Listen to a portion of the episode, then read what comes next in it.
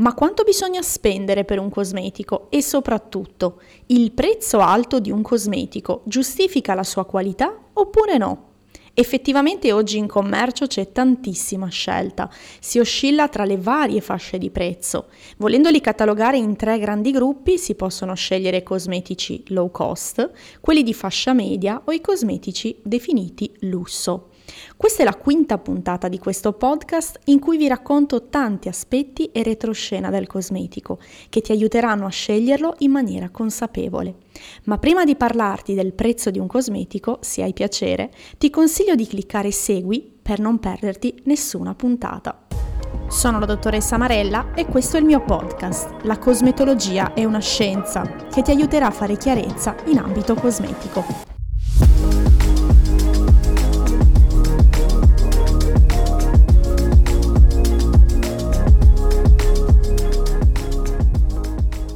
Da consumatrice, così come succede in tutti gli altri settori, vorrei conoscere se quando effettuo un acquisto il suo costo rappresenti realmente il suo valore.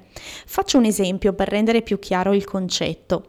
Questa settimana ho dovuto acquistare un nuovo PC portatile e consultando le varie marche, le varie caratteristiche, mi sono resa conto che, non essendo esperta del settore informatico, è stato praticamente impossibile arrivare ad una conclusione. Quanto dovevo spendere per avere un PC PC di qualità, ma che rientrasse nel budget che mi ero prefissata. Ma soprattutto, quelli che avevano un costo elevato erano nettamente migliori di quelli a costo inferiore. Boh, alla fine l'ho acquistato seguendo il consiglio dell'addetto alla vendita che mi è sembrato molto preparato. Bene, riportiamo questo concetto al settore cosmetico. Immagina di trovarti davanti ad uno scaffale di una profumeria e devi acquistare una crema viso. Ci sono quelle che costano sui 20 euro, quelle che oscillano sui 50-60 euro, fino a creme che costano più di 100 euro.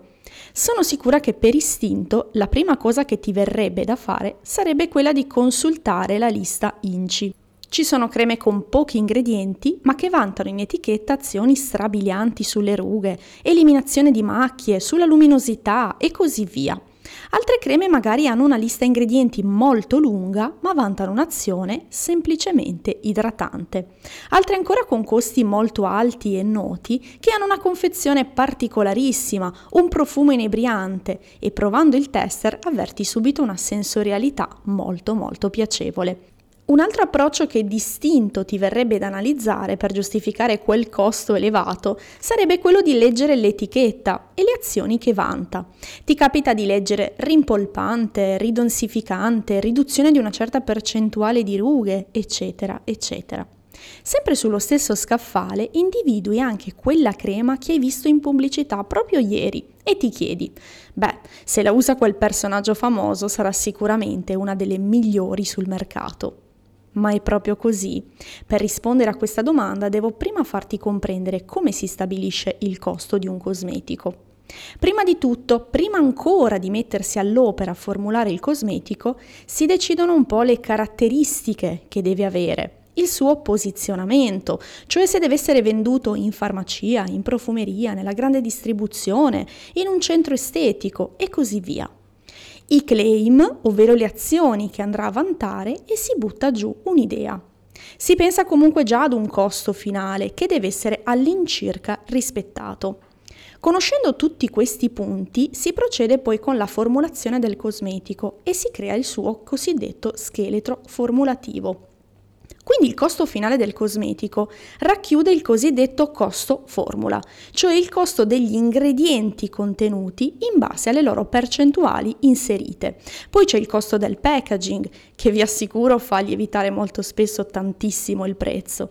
I costi fissi, quelli dati dalla registrazione del cosmetico in un portale che si chiama CPNP.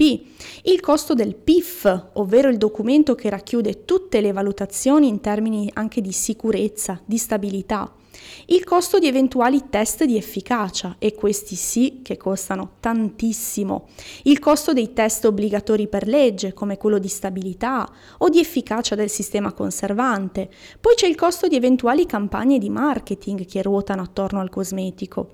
Ecco che qui entra in gioco la pubblicità del personaggio famoso, ad esempio. Questi sono i costi principali, ma vi assicuro che ce ne sono tanti tanti altri. Ma la domanda iniziale era, il costo giustifica la qualità del cosmetico? E io vi rispondo, no, ma sì. Cosa voglio dire con questa risposta? Per motivare la risposta no, vi dico che prima di tutto non esiste un cosmetico migliore di un altro. Dipende che cosa stiamo considerando e soprattutto cosa ci aspettiamo da quel cosmetico. Ma soprattutto dalla lista INCI, la lista ingredienti, non si può valutare la qualità di un ingrediente perché il nome INCI è lo stesso, ma ad esempio se consideriamo l'acido ialuronico ci sono vari gradi di purezza che fanno lievitare di tanto il costo. Anche la presenza di ingredienti in eccesso, tantissimi ingredienti, non significa che sia migliore di uno che ha pochi ingredienti. Vi faccio un esempio. Posso avere un cosmetico con all'interno 10 estratti botanici, ma che sono stati inseriti in una percentuale dello 0,01%, cioè una percentuale molto molto bassa. Posso avere poi un cosmetico che invece ha solo due estratti botanici che però sono stati inseriti alla massima percentuale consentita. Leggendo l'INCI ci verrebbe da classificare come ottimo quello che ha tantissimi estratti, a discapito di quello con due estratti, ma evidentemente non è così. Rispondendo alla domanda se il costo giustifica la qualità del cosmetico, vi ho anche detto sì, perché in effetti se consideriamo i cosmetici lusso, ovvero quelli che hanno un packaging sensoriale, dei profumi inebrianti e quindi costi molto alti, di solito vengono formulati tenendo conto di questa polisensorialità. Se avete avuto modo di provarli, capirete cosa intendo. Di solito hanno una base formulativa che lascia la pelle morbida, setosa e applicarli è davvero una coccola. Ma al tempo stesso non è detto che questa polisensorialità piaccia a tutti e che non si possa trovare anche in un cosmetico comunque di fascia media. Ecco, diciamo che in linea di massima è difficile paragonare, secondo me, un cosmetico low cost con uno di fascia lusso a livello di sensorialità, anche se anche qui ci potrebbero essere delle eccezioni. Potrei andare avanti con tantissimi esempi per continuare a motivare la mia risposta, ma credo che il concetto sia ben chiaro. Vi lascio comunque con una riflessione e un consiglio su quanto spendere per un cosmetico. Primo consiglio, intanto stabilitevi un budget, ma che tenga conto di tutti gli step della vostra routine di skincare, ovvero non serve acquistare una crema da 130 euro, dico un prezzo tanto per, se poi non si utilizza un detergente corretto. Ha più senso e apporta più benefici acquistare con quei 130 euro di budget che abbiamo stabilito un detergente adatto e una crema. In consulenza vi dico questo perché mi succede spesso che quando chiedo quale sia la routine di prodotti che si stanno utilizzando in quel periodo, mi viene data una risposta del tipo Dottoressa, la prego, non mi giudichi se uso dei cosmetici economici. E chi ha seguito il mio percorso con me sa già qual è la mia risposta. Economico non significa pessimo, peggiore o inutile, assolutamente no. È meglio usare una routine semplice e magari economica anziché non usare alcun tipo di cosmetico. Secondo consiglio, se amate la sensorialità che certi cosmetici vi danno, di solito a discapito di cosmetici magari più dermatologici e che magari per questo hanno un costo più alto, create una routine più semplice di cosmetici, meglio pochi prodotti ma che vi diano un piacere nell'applicazione. A nessuno piace usare cosmetici come se fosse un obbligo, non deve essere un obbligo, deve essere amore verso se stessi.